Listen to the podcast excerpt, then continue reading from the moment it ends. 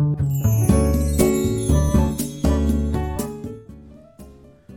宮正人の社労士ラジオ。皆さんこんにちは。社会保険労務士の宇都宮正人です。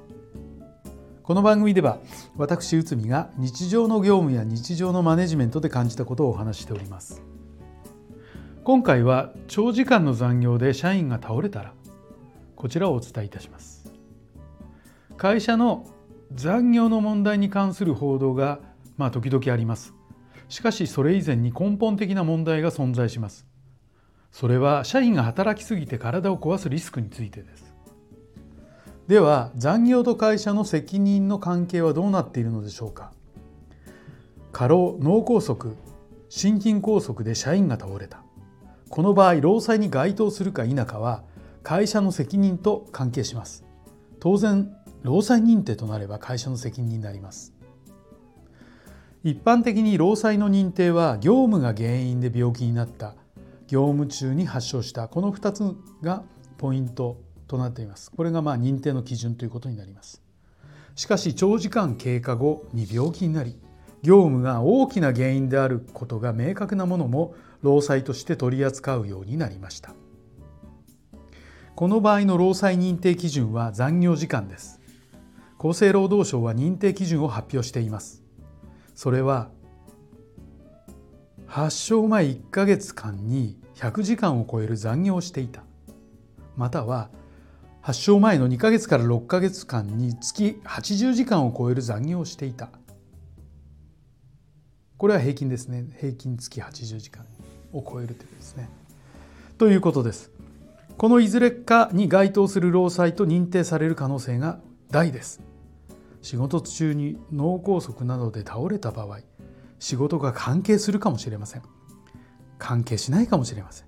一般的には本人の体質、日常生活、持病、年齢などの多くの原因が重なって倒れたと考えられます。ここで問題になるのが労災の基準、いわゆる残業時間ですね。そして労災になると会社は厳しい補償責任を負わされます。この補償責任というのは、亡くなった場合遺族への補償、過去の平均賃金をベースに計算し支給するということですね。で、休んだ場合は休業補償、過去3ヶ月の平均賃金の 80% を支給、障害が残った場合は障害の程度に応じて補償金を支給ということになります。ちなみに過労による労災認定の対象となる病気は限定されています。例えば脳出血、くも膜下出血、脳梗塞、高血圧性の脳症状、心筋梗塞や狭心症、心停止、解離性大動脈瘤のこのやつです。だから亡くならない場合でも障害が残ることもあります。これらあくまでも労災の範囲の話です。もっと怖いのが損害賠償となった場合です。これは裁判になることも多く、金額に基準はありません。また労災で病気になった場合は治療中に退職をさせることもできません。